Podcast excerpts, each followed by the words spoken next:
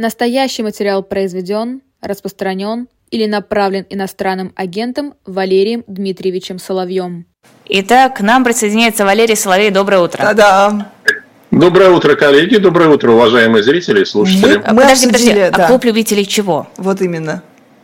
А, посмотрите, клуб любителей балета «Лебединое А. озеро». Предлагаю всем желающим вступить. А там взносы какие-то нужны? Что нужно сделать, чтобы вот в клуб нет, войти? все только Диван. зов, чис- зов сердца, никаких взносов. Э, Можно, да, клуб любителей балета, наверное, очень активно следят за здоровьем Рамзана Кадырова. А, Украинская разведка написала вчера, что он находится в, цитата, очень тяжелом э, состоянии. Что знает Валерий Дмитриевич на эту тему? Я не знаю, в каком состоянии вот сейчас, в данный момент он находится. Я знаю, что он тяжело болен. Эта информация соответствует действительности. У него проблемы очень серьезные с надпочечниками, не с почками. Проблемы это довольно давние. Я не буду рассказывать, какие причины этих проблем. Э, Я все-таки не врач. Ну, это вообще в рамках врачебной этики. э, Так вы не врач, Да, этики да, да. нет, Валерий Дмитриевич, рассказывайте. Да, да, да. Я не врач, нет, и не могу рассказывать. Это, как говорится, секреты самого Рамзана Ахматовича. Но это серьезные проблемы, и я бы сказал, еще исходя из политического контекста, после исчезновения Пригожина, ну, риски для Рамзана Ахматовича выросли. А Он об этом почему? хорошо, кстати, знает.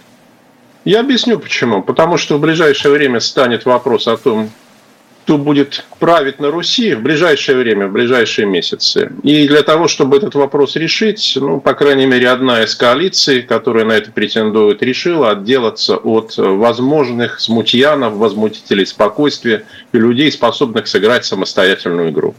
Вот так я осторожно сформулирую. То есть неспроста Рамзан Ахматович заболел? Нет, я сказал, что у него вообще серьезные проблемы со здоровьем. Ну, Является ли это обострение Ну, а, естественные. природы, так сказать, Ага. естественным или неестественным, я не знаю. И э, этот вопрос э, этот можно, конечно, задавать гипотетически, но ответа мы на него с вами знать не будем. Для этого нужны как минимум специальные исследования. А что в самой Чечне происходит? Вот у тебя лидер, как не бы... знаю. Не знаю. Я думаю, что пока все более или менее стабильно, ему удалось создать систему, которая обеспечивает на какое-то время стабильность. Другое дело, надолго ли стабильность там будет обеспечена. А что касается Пригожина, правильно я понимаю, что, то есть вот вы, вы, вы как сказали, что там вообще речь про будущее России, но, как мне кажется, дело же в том, что у Пригожина была частная армия, и у Кадырова есть частная армия, и вот как будто бы... э, И вообще Пригожин никому- же жив.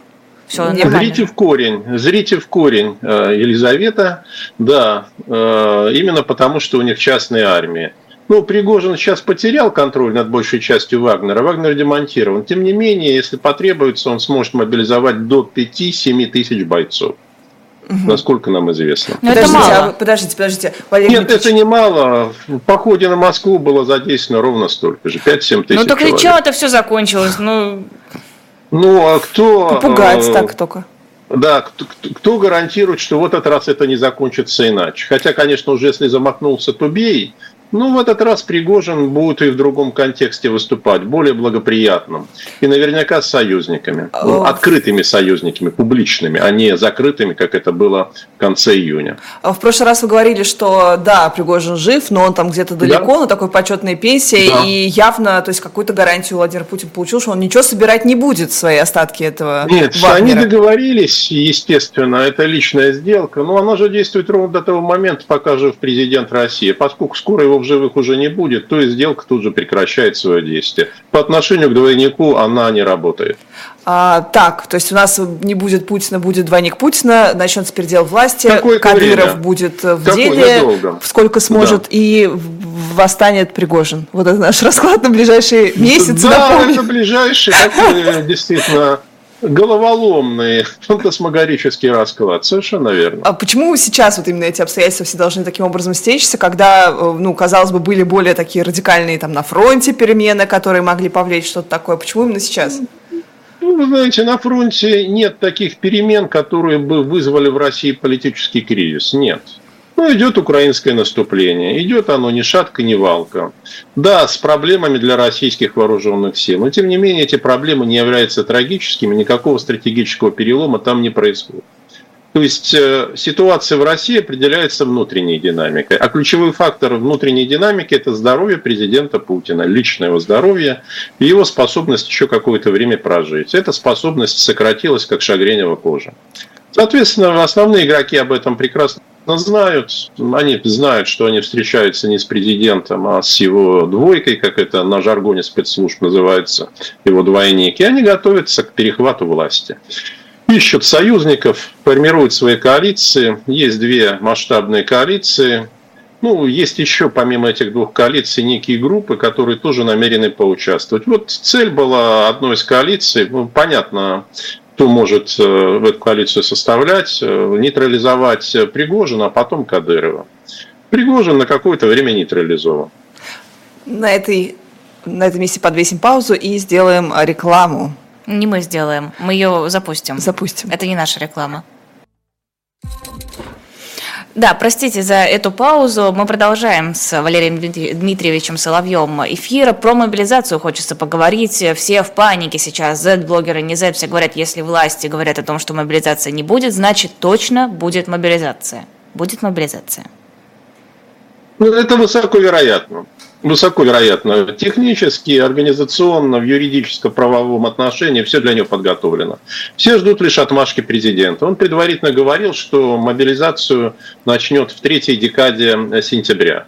Возможно, этот Когда? срок снова а, в смысле, в смысле в кулуарах говорил, В третьей да? декаде, да, да, нет, не публично, конечно, что он готов начать мобилизацию в третьей декаде сентября. Возможно, этот срок сдвинется. Ну, состояние вооруженных сил, насколько мы понимаем, таково, что живые силы, э, помощь да, в виде живого мяса, свежего мяса нужна, конечно же. А, конечно. А, с другой стороны, это огромный риск э, политический, раз вдруг все начали говорить, что никакой ротации не будет, все, кто был мобилизован, все там будут дослуживать. Ну, правильно, значит, надо тогда мобилизовать, чтобы осуществить хотя бы частичную ротацию, потому что это усиливает внутреннее напряжение в действующей армии. Это логика есть. А зато выборы на носу. А что говорят другие думские издержки. чиновники, вообще никакого значения не имеет. Знаете, не стоит преувеличивать цену этих издержек, э, потому что есть подсчеты, показывающие, что мобилизовать 500-700 700 тысяч довольно несложно будет. Это же делается очень просто, все для этого готово, я почему и сказал. Рассылается 7 или 9 миллионов повесток, и 500 или 700 тысяч напуганные придут на МОП-пункты. Кстати, так было во время первой частичной мобилизации. Да, и, а и поскольку вы за 13 миллионов должников в России, 13 миллионов, из них 90% это мужчины от 35 до 45 лет. А им намерены предложить, в частности, ну, им могут предложить пойти добровольцами, э, списание их долгов, да, ну, сначала замораживание, а потом списание. Так что есть некоторые стимулы, ну вот есть возможности. В июне, Владимир... Главное, есть страх, есть страх людей, понимаете? Люди боятся, они не понимают, чего они боятся. Не понимают. Как-то товарищи вот майора. Движимы этим страхом. Да нет, какой товарищ майор? Это такие суеверные предрассудки и страхи. А, они, а как же нам быть? Они же к нам придут. Да не живите не по месту регистрации, никто к вам не придет на самом деле. Не, ну как вы вот сказали, а, там, там, а там говорят, что сроки. Я слышал, да что пусть сроки. говорят, пусть говорят, зря не скажут, пусть говорят. Нельзя верить ни одному слову российской власти, никогда. Вот такой принцип надо преследовать в жизни. А, а если да? они говорят противоположные друг другу вещи? Как так быть? нет. Какое имеет значение, что говорят думцы? Вообще никакого. Они не пользуются влиянием даже у собственной тени. Это пример для обсуждения людей вроде нас с вами, да, досужих политических говорящих голов, обсуждающих политику. Решение принимается в другом месте. А что говорят думцы, наплевать. Это никакие даже не сигналы. Ну вот в июне, например, Владимир Владимирович заявил, что да, ротация предусматривается, и вот как будто бы сейчас все его опровергают. То есть он тогда проговорился, что ли, что да, будет новая мобилизация? Слушайте, да ему наплевать, проговорился, не проговорился. Противоречия давным-давно уже никого не волнует, помилуйте. Сегодня сказал одно, завтра другое. Ситуация изменилась. Значит, изменились и слова. Возникла нужда. Ну, посмотрите на Пескова, плюй в глаза, ему божий раз. Что, человек лжет, открывая рот уже. А, И так устроена российская власть сейчас. Вы считаете, что даже вот такой большой, там, 700 тысяч, плюс к тем 300, это, ну, это миллион человек, это миллион семей? Ну, во-первых, в первую волну было полмиллиона мобилизовано, не 350 тысяч, объявили 300, полмиллиона, да. Это как раз те, кто пришел. То испугался и пришел. А посмотрели по опыту той мобилизации, так называемой частичной, решили, что точно так же надо потребовать 700 тысяч мы соберем. Без всяких проблем. А напряжение вырастет. Оно вырастет в провинциальной России, которая есть основной поставщик. Вот э, именно, электорат.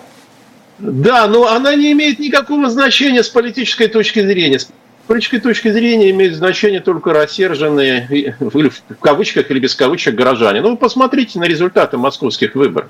Так. На прекрасную, на прекрасную систему дистанционного электронного голосования. Она же обеспечит любой результат. А потом, а, вопрос в президентских выборах еще не решен.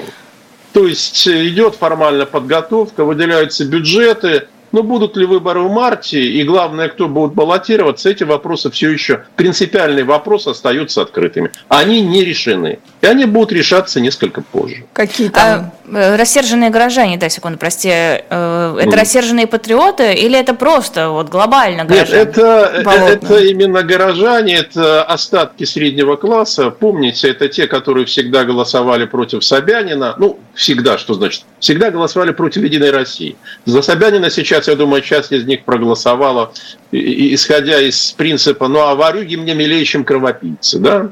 Помните эту знаменитую фразу, фразу Бродского? Вот. А, как, Сейчас какие... они уже не совсем рас... они, может, и рассержены, да. Но ну, другим. Их, можно направить их энергию там, безопасное для власти русло и обеспечить нужный результат волеизъявления. Да, коллеги? А, какие варианты по 2024 году, вы говорите, там не решено еще с э, раскладом, кто будет баллотироваться? Одно понятно, Путин баллотироваться не может. Вау. Совсем? Да, Никак? совсем. А выдвигать его двойника, эта идея обсуждается, но она крайне рискована. А какая крайне разница? Двойник и, двойник никто не понимает, кроме да Валерия я понимаю Дмитриевича. уже все равно. Да нет, понимают. Э, давайте не обобщать. Очень хорошо понимают, очень хорошо знают. В элитах все это уже знают. Те, кто не знает, по крайней мере, догадывается, об этом уже знает или догадывается часть российского общества. И плюс есть в той же самой элиты группы, которые этого бы не хотели. Им эта идея категорически не нравится. То есть на какое-то время его можно использовать, может быть месяц, может быть два, может быть три. Мне говорят, что максимум максиморум до начала следующего года удастся его использовать. И то в случае э, консенсуса элит. А очень трудно добиться консенсуса, когда исчезает главная фигура. Так она уже исчезла, что ли? Вы так говорите, что его уже нет? Часть президентских полномочий уже перешла к другим людям, да. Как это работает? То есть есть вот некий аватар, вот эта двойка, а, да. и есть э, какой-то коллективный там вот этот вот орган управления. Как система строится? По инерции, Путин? понимаете, система сейчас работает по инерции. Если у тебя есть возможности, ты перехватываешь, тянешь на себя как можно больше полномочий. Вот часть президентских полномочий фактически сейчас приобрел э, Николай Патрушев. Часть.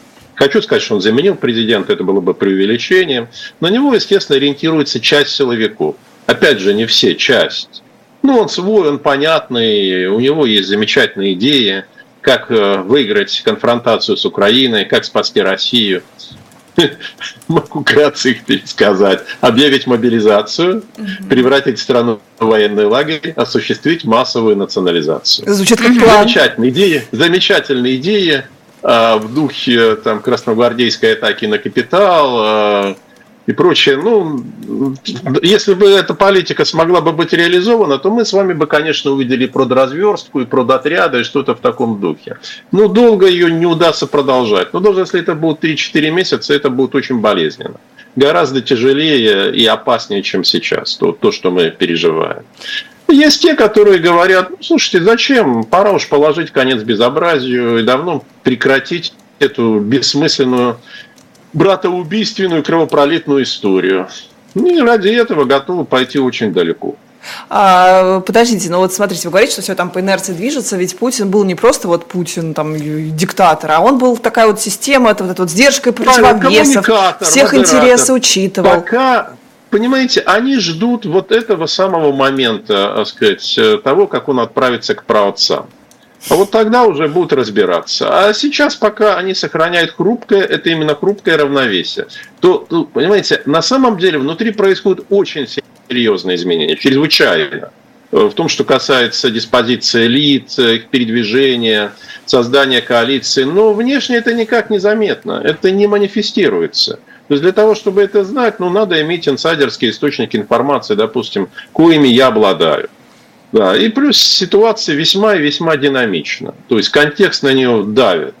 Сейчас две основные коалиции сформировались. Когда мы а, узнаем... Подожди, какие коалиции?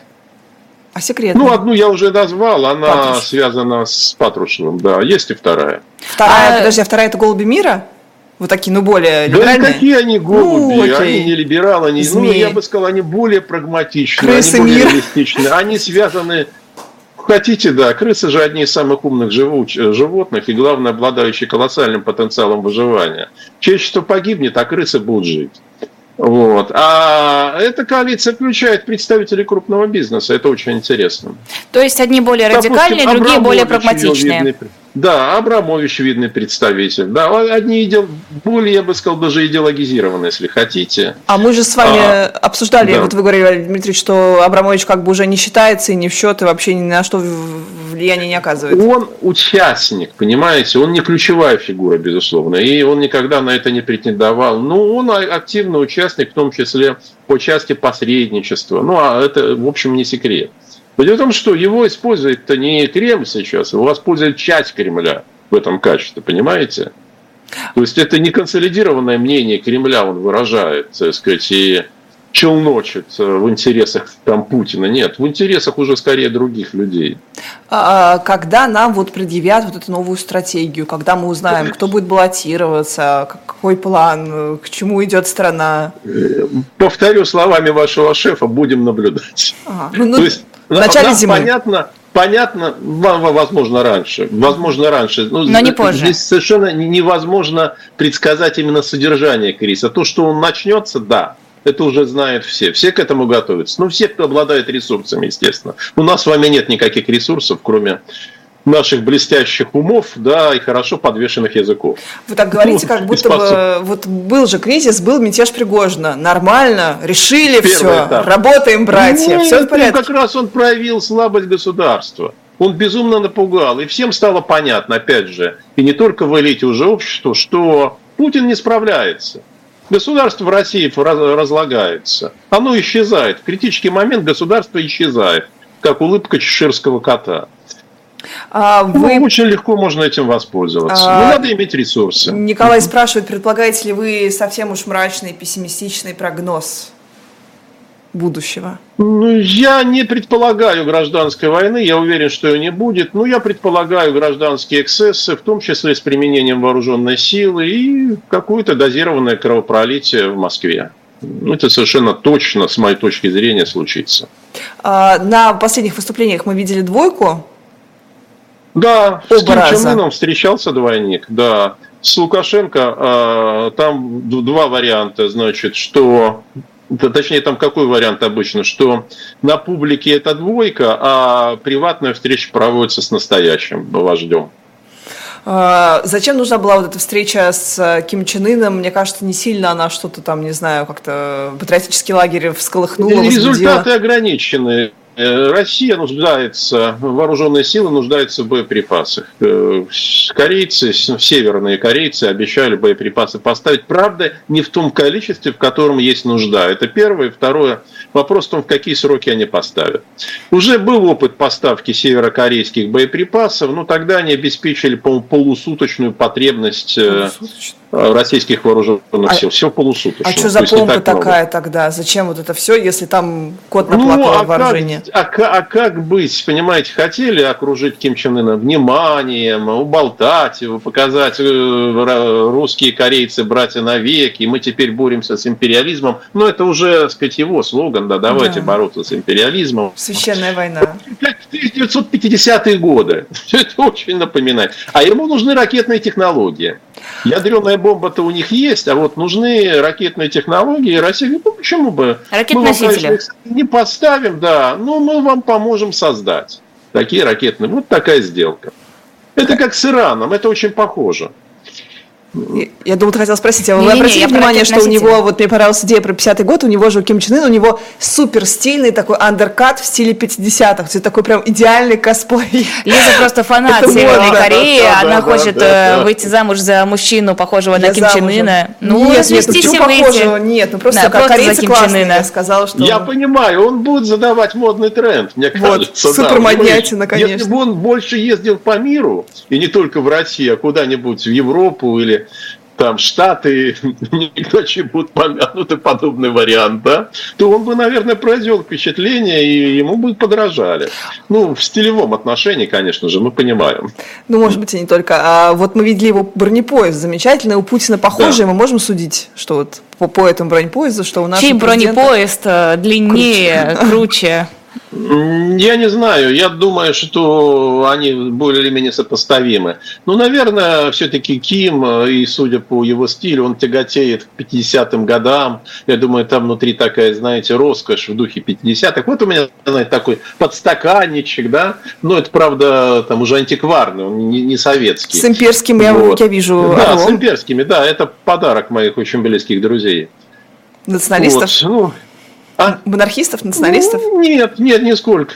нисколько. Ну, Они как раз люди, люди абсолютно либеральных взглядов. Ну, а что же отрицать-то часть отечественной истории? Тем более, если это красивая часть, стильная, согласитесь. Да, а у Ким Чен Ына там герб Советского Союза.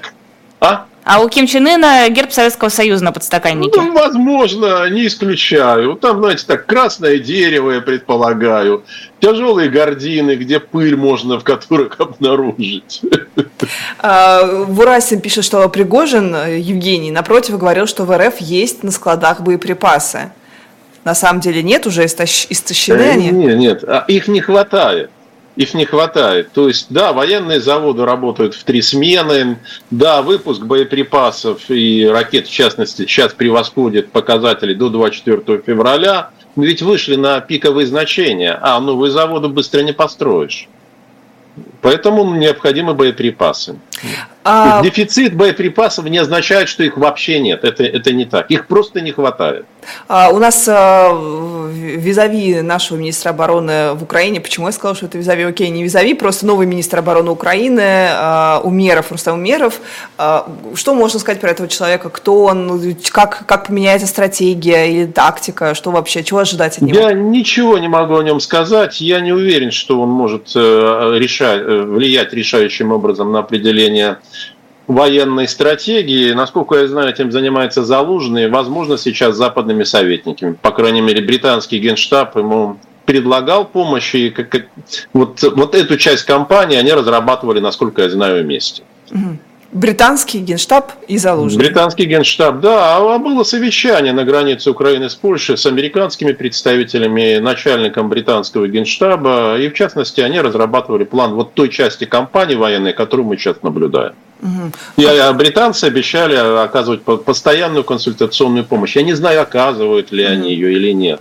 Это все-таки, конечно, пытаются скрыть, как правило. А пресса, наоборот, западная писала, что Залужный такой вот ученик советской, что ли, школы военной, и этим он, наоборот, очень сильно удивлял э, западных своих э, коллег, э, главнокомандующих. Это все не так? Насколько я знаю, нет, насколько я знаю, это человек способный очень быстро учиться, восприимчивый, и ну, есть советская школа, есть западная школа. Дело в том, что те военные действия, которые ведутся, это совсем не та война, которую в свое время описывали в футуристических, антиутопических книгах. Это война по образцу Первой мировой. Это мы видим. Да, да, очень много дронов. Дроны – это новые элементы важные, но не решающие. На самом деле, вот я читал как раз в западных серьезных изданиях за последние месяцы, я читаю литературу, э, это не э, памфлеты публицистические, это вот именно выкладки военных аналитиков, военно-политических, что это, это очень похоже на Первую мировую войну по стилю. Это совсем не то, к чему мы готовились. А советская военная школа на чем основывалась? Вот на этом она и основывалась. Она оказалась эффективной. Это не горы, да, это не джунгли. А, у нас генерал-то не в горах, не в джунглях, а в Африке оказался генерал Суровикин. Что он там делает? Ну хорошо, не на свидании с Кобзоном. Что, что делает? Он, я вам а я вот, подождите, подождите. Мне вот сейчас я столько читала в чате, что мы на самом деле тупые и ничего не знаем, потому что Суровикин парализован и не может он ничего делать, и ездить никуда не может. Нет, мы знаем. Суровикин жив, здоров, э, сейчас почти на свободе, хотя контроль за ним сохраняется. Как... И готовят ему действительно должность. Ну, такую, которая была бы... Ну, должность показала бы о том, что он находится в опале. То, То есть, есть нужно показать, Африка, что с ним все в порядке, но при этом... Э, отдалить, отдалить от Москвы. Ну, это классическая опала. В советское время направляли послами в Африку и Латинскую Америку, в частности, покойного Бориса Николаевича предлагали туда направить, помните, когда он ушел с поста. Кстати, было решение, которое изменило ход нашей истории. Горбачев отказался его отправить послом, ага. сказал, что не, ну это, это не наш метод, понимаете. А, это когда тогда был в опале, ух ты. Да. А так э, прекрасно там военным атташе в Улан-Батор э, или в э, Зимбабве, Зимбабве стратегический союзник России, как мы знаем теперь, стратегический партнер, прошу прощения. А как... Значит, там нужен хороший боевой генерал. Как расшифровывать этот сигнал? Во-первых, кому? Во-вторых, что там написано в этом сигнале? Да это сигнал, слушайте, сигнал очень прост, что э, типа мы вас судить не стали, да, ну, знаете, что мы за вами наблюдаем, и что тот, кто выступит, он на, на, будет в опале, а может, в следующий раз все хуже будет. Ну, это вряд ли остановит э, тех, кто выступит. Они просто поймут, что теперь это дело надо точно до конца доводить. Нельзя останавливаться на полпути, как Ленин говорил. А не знаете, что... восстание надо доводить до конца. Не знаете, что с остальными офицерами, которые вместе с Суровикиным куда-то внезапно исчезли? Э, по крайней мере, э, около 10-12 человек находятся в таком же положении, в котором находился он недавно. Их судьба еще не решена. Я думаю, что их уже больше, чем 12, может быть, 2, может быть, 3 десятка. Начиналось все с 12 офицеров. Вот. Их судьба не решена. Есть еще такая версия, что задача Суровикина – это добить Вагнер. Да зачем? Его демонтаж и так идет успешно. Его не надо добивать. Все идет по плану. Вагнер перестает существовать. А Суровикин был партнером же наоборот, ну то есть он каким-то Он был, был партнером, Вот, да. это теперь, знаешь, как бы... Нет, нет, его участие вообще не нужно для демонтажа Вагнера. Э, с этим прекрасно справилось российское государство. Ну, в союзе с Лукашенко в данном случае. Ну, потому что воля Пригожина тоже на это была. А, спрашивают в чате, почему, если Владимир Путин при смерти, почему не вывести войска, не закончить войну? Это же можно теперь а списать на то, что это Путин начал, снимайте да, санкции. И... Слушайте, а как это сделать? Вот как? Пусть мне расскажут сказать, Знаете, это что вот войска. 20-й а, съезд скажите, КПСС. Да, президент э, Зеленский, еще не будучи президентом, когда шел на, э, на выбор, он говорил, да давайте просто перестанем стрелять. Вот перестали, ну что?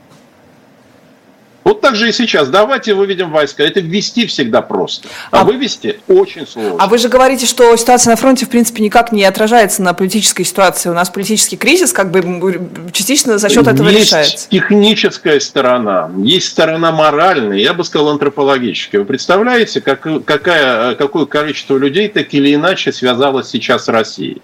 Вот что, их всех бросить на произвол судьбы? Это же сотни тысяч. А если брать а... с Донбассом, то миллионы. Вот что, их бросить? Выводить войска так, как выводили все время из ГДР? А где они были 8 лет? Где они были 8 это, лет, Российская Федерация? Да, да, Там это, же был брошен это, Донбасс. Это, это, это невозможно. Это невозможно. Ну, если в России будет очень обширный политический кризис, очень острый, то, конечно, могут все бросить и уйти. Как ушли в свое время из Восточной Германии. Из Афганистана, из Афганистана еще планово выходили. Вот. Подписали соглашение, осуществили плановый вывод войск. Поэтому это все не так просто, как кажется. Дело не в отсутствии политической воли, поверьте. Дело в том, что есть некоторые процессы, которые ну, носят необратимый характер. Вот смотрите, ну а почему, то есть в 2014 году было можно, в чем была претензия к Путину, что он делает некую буксерную такую зону, э, буферную, вернее, такую прокси военную, да, то есть почему это в таком состоянии-то не хотят оставить? Вроде как и не Украина. Ну, ну есть, нет, ну есть, послушайте, есть категорическое нежелание украинцев, естественно. Э, есть позиция Запада, который бы хотел, чтобы Россия отступила, правда, отступила так, чтобы это не выглядело позорным для нее поражением, что из-за опасения роста реваншистских настроений и серьезного государственного кризиса в России с потерей контроля над ядерным оружием. И согласитесь, что согласовать интересы всех этих трех сторон и найти компромисс чрезвычайно сложно. Mm-hmm. Чрезвычайно. Во многом он будет зависеть от результатов на поле боя. Но во многом, я думаю, даже в большей степени, от политического кризиса в России. А, пишут, Путин своих не бросает, Винни-Пух означает это, да, что Донбасс не своих, бросает? Своих он не бросает. Да. Именно своих. Мы видели это. О своих. Говоря. Кстати говоря, да. А, почему сняли санкции с э, троих бизнесменов? Э, большие деньги и дорогие адвокаты. Это первое. И второе. Ну, я думаю, что вот э, все эти заявления и критика в адрес Евросоюза и Запада, что надо попытаться проводить дифференцированную политику. Иначе, мол, если вы вводите санкции против всех олигархов, вы их всех, наоборот, э, заставляете консолидироваться с Путиным, а не отрываете от него. Вот, возможно, это тоже сработало. Посмотрим, что будет дальше никакого предположения у меня на сей счет нет. А предположение... Может быть, еще с кого-то снимут. Может, еще с кого-то снимут. Ну, на, сказать, основных все равно санкции для, по отношению к основным сохранятся. А, что ждет Чубайса и товарища Воложа? Ничего их не ждет. А что их может ждать? Ну, Путин тут э, раз и высказался Казак, про них. Волош и кто там Чубайс у нас? Э, Мойша или Маша как-то крестили. Господи, идиотизм какой чистый. Но находится в Израиле. С Израиля выдачи нет. Все. Какие проблемы-то? Нет, но подослать убийц, трусы новичком намазать сложно, что Ой, ли? Слушайте, э, ну, ну, ну, вряд ли уже, но есть более важные сейчас задачи. А зачем вот тогда Путин про них высказывался? Сделал бы вид, что их не существует. Зачем нужно было вот так вот многозначительно? Двойник. двойник вообще склонен к отсебятине в последнее время. Почему? Это вопрос к той каше и сумятице, которая у него в голове.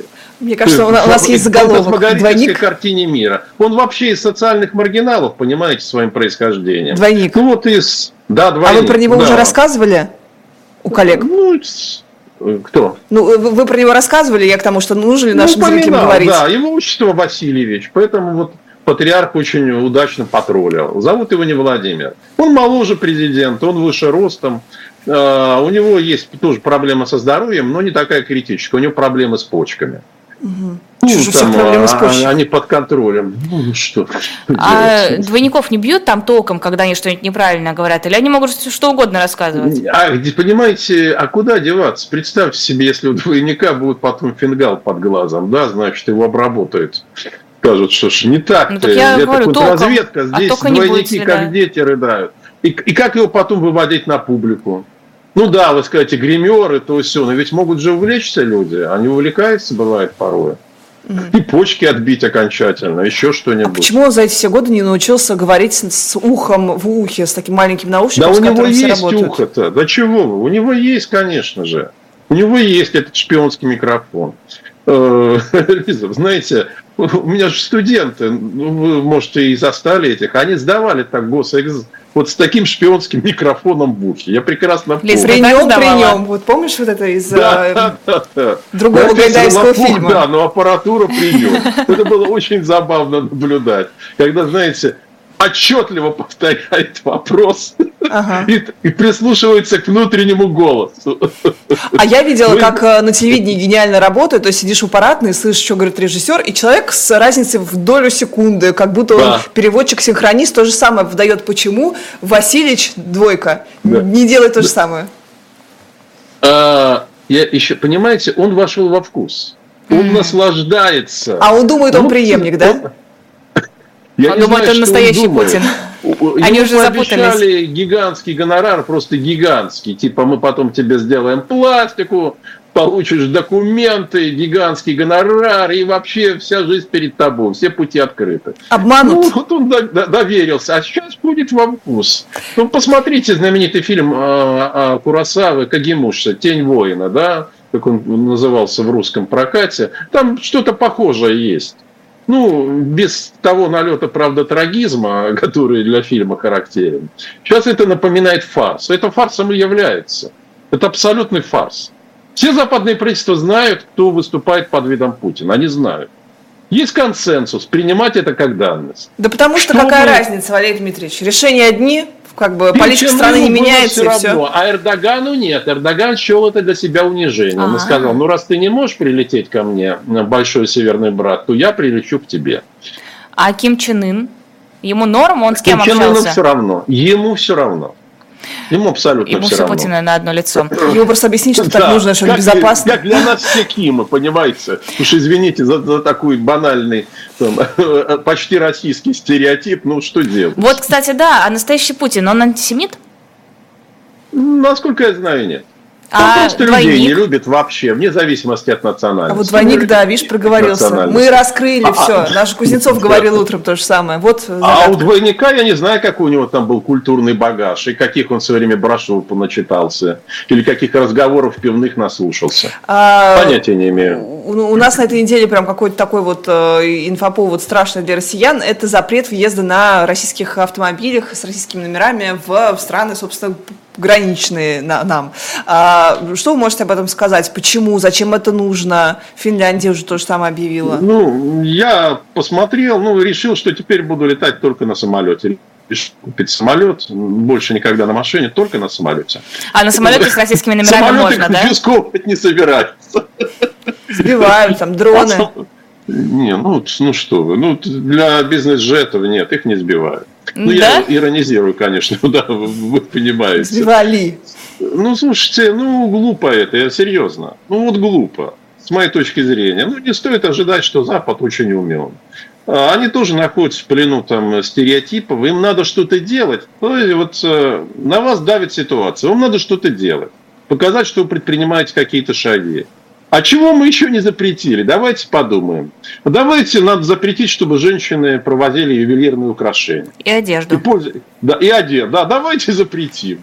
О, прекрасная мысль. А голые они должны границу запишем. В пересекать? нижнем Давайте белье или купальниках? Да, в купальниках. Пересекать границу? Ты не шутишь. Нет, ну подожди, ввоз одежды женской в Ага. этих списках, он то же самое, что автомобили. Ага, то есть Нельзя. но белье, Есть белье списки, можно. да, Нижнее белье можно. Дру- э, Ну, другое дело, что это было А в костюмы разъяснение. пчелы можно? Э, Это была некая, точнее, общая позиция, я, по-моему, Еврокомиссии, без разъяснений. И все это отдается на откуп странам. Ну, э, я так смотрю, что страны решили не пускать российские автомобили. Ну, достаточно, если не пускают те, которые граничат, в частности, там, а, значит, Финляндия, да, Эстония. Литва. А, Да, Литва, Эстония, Литва и Норвегия. Норвегия пока еще не присоединилась. Норвегия пока остается открытой для автомобилей с российскими номерами. А как туда можно попасть? Они же... Как мы, в- мы с Через Норвегией Киркинесс, Ага. через Норвегию, а дальше на пароме и дальше, дальше, дальше. Ну, кстати, еще Германия, Наши я освоили, напомню, тоже наши присоединилась к соотечественники освоили этот маршрут. Присоединилась? Да, А Герма- с Германии же все это и началось. Там начали э, не пропускать на границе автомобили. Я, я и думала, их. там были какие-то разовые такие акции, после которых Еврокомиссия дала разъяснение, но я не думала, что Да, Германия будет там были, да, разовые, разовые действия, да, были разовые действия. Но теперь это вот начинает приобретать системный характер. А, На этом фоне у нас а, тоже был скандал с а, журналистами оппозиционными, которые у себя обнаружили систему слежки «Пегас». А, Трое об этом высказалось журналистов после уже того, как Галина Тимченко да, заявила, что на ней, на ней стоит эта система слежки. Почему следят за нашими оппозиционными изданиями? Они же про Россию пишут. Вопрос в том, кто следит. А кто следит? Вопрос остается. Я не знаю, вопрос Ну, как остается не открытым. знаете? Ну, почему вы не знаете? «Медуза» нежелательная Ну, я организация. склонен полагать, что это вполне могут следить и западные страны, потому что им очень интересно знать, а в каких отношениях российские журналисты находятся с российским правительством. Они знают, что российская политэмиграция нашпигована агентами ФСБ. Это прекрасно известно. Так Тимченко Ну, там давайте. 14 года, со времен ленты. Слушайте, я же не говорю о Тимченко. Я говорю вообще, это прекрасно известно. Это, кстати, когда скоро довольно все всплывет, когда будут опубликованы данные учета, кто какие расписки давал, каких обстоятельствах. Какие расписки? Будет Кто как давал? восточно. О сотрудничестве, Какой о сотрудничестве учет? кто давал. В О ФСБ. сотрудничестве давал. Да. А почему их И должны опубликовать? Много, поверьте, много душещипательных историй. и много разочарований. Очень много разочарований. А почему их Когда это должны? все начнет всплывать? Увидите, это появится, это начнет всплывать. Подожди. Ждать Увидим. осталось уже не так долго. Подождите. Я вот есть... этот процесс всячески приветствую, потому что это создаст иммунитет, а в будущем от такой системы политического доносительства и сыска по отношению к собственным гражданам. Ну так вот, их интересует только одно. А не связаны ли вы с российским правительством? Вообще, не являетесь ли вы троянским конем?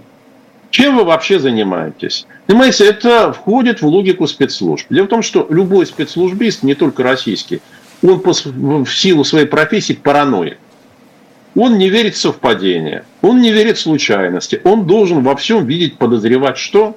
Связь. Правильно, замысел, коварный замысел. Особенно стороны русских. Русские гораздо на коварные замыслы.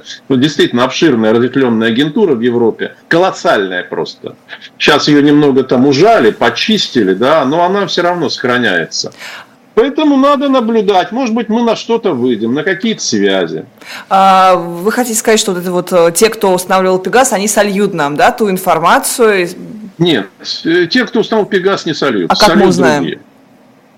Вот как после это, того, это же не может попасть в России на, начнутся политические перемены, спустя какое-то время эта информация будет раскрыта. Угу. А это нас наводит на, не хочу говорить слово, а, медиасрач, вот, я его, считайте, не произносила, недели между Владимиром Осечкиным и изданием проекта. Сейчас, подожди, подожди, хочу к Пегасу вернуться, да. потом к Осечкину. Пегас у России есть? Может Россия пользоваться этой системой? Я думаю, что может. Я думаю, что может. Э, охотно адаптировать все технические новинки. Другое дело, что э, принципиальная возможность этим пользоваться не означает, что этим пользуются широко. Понимаете, любое наблюдение, да, любое проникновение – это ресурсы.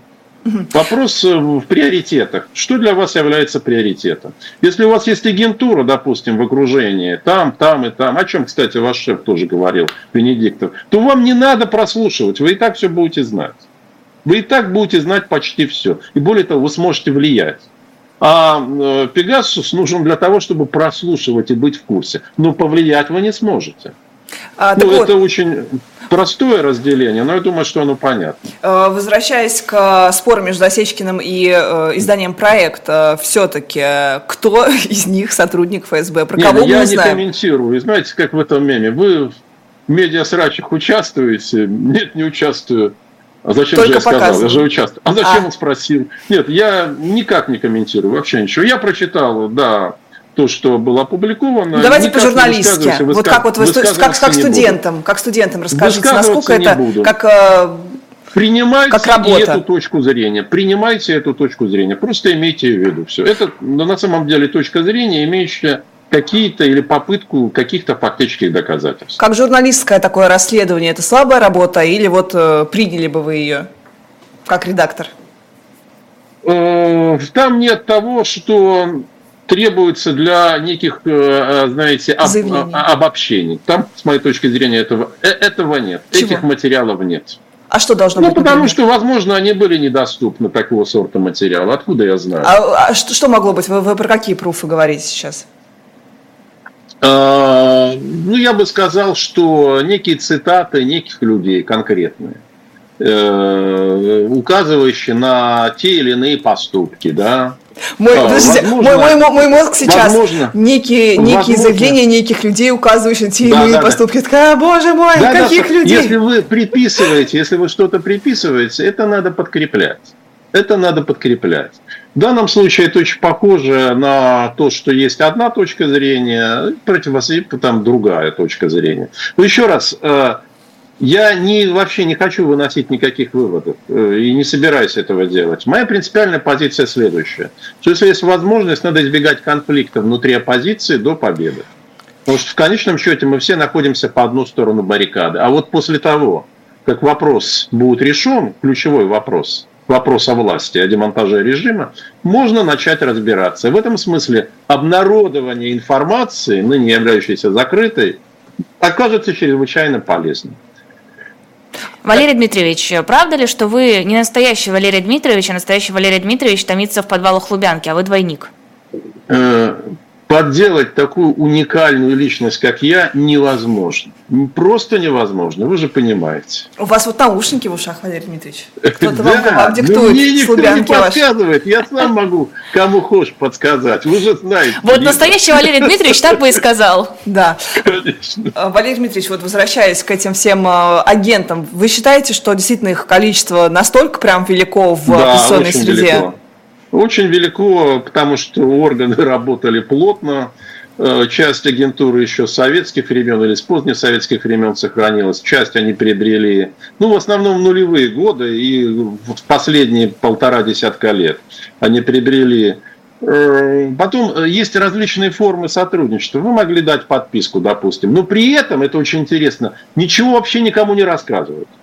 Ну, просто вас зажали, да, а вы, вы знаете, вас напугали. Вы знаете душепательную а. историю мальчика-либертарианца, который уехал в Грузию, а его тут как бы обязали следить, он пытается да, обратно да, да. сдружиться с друзьями, его все говорят, нет, фу, ты зашкварщик, потому ты, значит... что есть, есть план, потому что у них тоже есть план. Они вас зажимают, значит, находят какой-то на вас компромат, реальный или мнимый, угрожают чем-то, и вы даете подписку о сотрудничестве. Это очень распространенный путь. Но при этом потом архивы покажут, что вообще ничего никогда никому не рассказывали. Или рассказывали тот, что и шаг всем известно, находится на поверхности.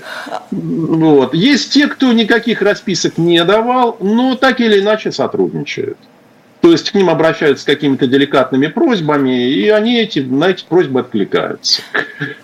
А зачем вообще нужно брать расписки? Это же довольно странно. Мы секретные шпионы, вот вам расписка. А, это нет, это готов к все птички пропасть. Потом же можно шантажировать, что ого-го, мы же потом сообщим. Вы обратите внимание, излюбленная тема а, как раз вот в тех дискуссиях, это дискуссиями сложно назвать, э, внутри оппозиционных. Ты агент? Нет, именно ты агент. Да нет, вы все агенты. Человек со стороны, да не, ну понятно, что они все агенты. Вот, кстати, любой эмигрант старой волны, да, который еще КГБ говорят, да, говорят, ну не, они это все, все агенты КГБ, иначе бы их просто не выпускали за границу. Ну какие в этом сомнения? Это как мем с Человеками-пауками. Вот да, да, да, да, да. А, Европарламент запросил ордер на арест Лукашенко. Насколько это реально или это просто какой-то, не знаю, пиар, история? Ну, это действие в рамках правовой логики. Оно хорошо, это действие хорошо понятно. Оно, я думаю, закрывает для Лукашенко возможности каких-то обходных и отходных путей. А он же пытается, когда для него привычно играть на нескольких досках. А, там, консультации там вести, консультации эдак. И мне кажется, что его возможность выскочить из ситуации, то есть остаться безнаказанным после того, как э, процессы э, демонтажа режима вступят в решающую стадию, они не очень велики. Но ему китайские товарищи предложили убежище. Они сказали, что не волнуйся, если что, всегда мы тебя эвакуируем в Пекин. Вот оттуда он будет рассказывать о том, кто и как готовил наступление и показывать на картах. Ну, там, по-моему, все стабильнее в Беларуси. Или вы такие же даете там прогнозы? Э, после того, как в России произойдет демонтаж, Лукашенко долго не удержится. Да, ну да что? ладно. А он, он скажет, меня заставляли. Не заинтересована, не Это заинтересована в союзнических отношениях с такой личностью. Это а как же Северная Корея? А, ну пусть и дружит Лукашенко лично Северной Кореей. Каждый себе подбирает друзей по, сказать, по своим моральным и человеческим достоинствам. Это мне понятно. Разве... Может ли Лукашенко, если что, укрыться в Северной Корее? Вряд ли захочет. Предпочтет Пекин. А, мы, мы тоже с вами как-то обсуждали, что он, возможно, будет все валить на Путина и говорить, что это Путин ко мне вторг свои войска, Конечно, когда я хотел он простить. будет рассказывать. Ну, он и сейчас, почему его не простят? Он развернется на 180 градусов. А зачем его прощать? Удобно. Слушайте, он наворочил столько, уже столько наворочил, что там, конечно же, скамья подсудимых э, э, плачет по нему давно, и не только по нему. И вы считаете, будет все-таки, да, дело? Через какое-то время МУС будет заводить? Да, почему А нет? по какой это статье? Очень, это очень вероятно. Вот у Путина по детям, по перемещению детей, не из развязывания войны. А, вы знаете, я, я не знаю, какие они составы рассматривают. Ну, Лукашенко узурпатор, там насильственный захват государственной власти. Но это еще нужно доказать, это все нужно... Доказательства есть, доказательства есть. Такие доказательства имеются. Это насильственный захват государственной Кстати, власти. про перемещение детей тоже про него писали. BBC писали, что... Про Лукашенко? Да, там можно тоже, думаю, что-то э, такое э, насобирать. А, с сайта «Россия-1» исчез тот замечательный мем с Шойгу, когда его спрашивают э, Евгений Попов, как там на фронте, победим он. И вот это вот удалили. Ну и дальше говорит, куда денемся? А, зачем привлекать самому к этому внимание? По-моему, неплохо Слушайте, получилось. ну вот вы правильно спрашиваете. Вот не убрали бы, Посмеялись никто, бы, никто бы и не заметил. Я вот не Ну, заметила. обычная, ну, обычная, обычная ошибка. Таких очень много случается. Это помните, как у патриарха бригет был на руке, а потом, значит, взяли, заретушировали, что, мол, бригета у него не было. Оставили бы, ну, Господь дал, вот, по, по даяниям его, да, по делам. А, у нас остается буквально несколько минут. Давайте вот прям коротко поговорим про культуру отмену. Она в разных э, странах по-разному действует. Например, Урин заявил у нас, что он действительно снимает антивоенных всех э, режиссеров э, из Большого театра. При этом Нетребко в Берлине бойкотируют, хотят там, чтобы... Нет, ну подожди, её- сейчас она все-таки... Нет, она выступает, но ее, ее бойкотирует просто вот народ, зрители приходят, устраивают там транспаранты, разворачивают, вот хотят, чтобы ее а, сняли. Естественно, Берлин отказывается, тоже выразил свое значит, неудовольствие, но типа мы не можем вмешиваться в редакционную Свобода политику. слова. Да, цензуре нет. И Камызяков у нас тоже отменили в Казахстане. Вот, а это будет долго продолжаться? Это потом как-то снимется или вообще нет? Это будет продолжаться, пока продолжается вооруженная конфронтация. И какое-то время по инерции после нее. И потом будут все равно периодически всплывать спустя 5 или 10 лет. А что ты делал? Всегда найдется какой-нибудь человек э, в белом пальто, который напишет памфлет или задаст вопрос. А что ты делал вот тогда, тогда, тогда? Метушницы виноваты во всем, я считаю. Придумали. Да, да, да, не, не иначе, совершенно верно. Ну, кстати, я вас уверяю, что многие из тех артистов, которые сейчас выступают в России, в частности, в поддержку власти, э, преспокойно будут в эту власть плевать. Преспокойно. Ну, то, что от нее останется. У меня в этом нет никаких И сомнений. ведь мы простим. А. Слушайте, это же артисты. Мы же любим их не за гражданско-политическую позицию, правда?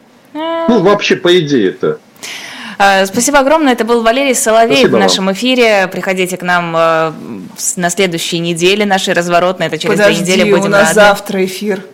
Завтра еще хоти- хочешь, Валерий Дмитриевич? А, Валерий Дмитриевич, да, все. Я думала, ты про нас, Спасибо. что к нам. А, Спасибо, Валерий лучше через неделю. Да, лучше ж вы к нам. Да, Валерий Дмитриевич, спасибо огромное. Э, После Спасибо нашего вам. эфира, давайте я проанонсирую, будет программа «Будем наблюдать» с Алексеем Венедиктовым и Сергеем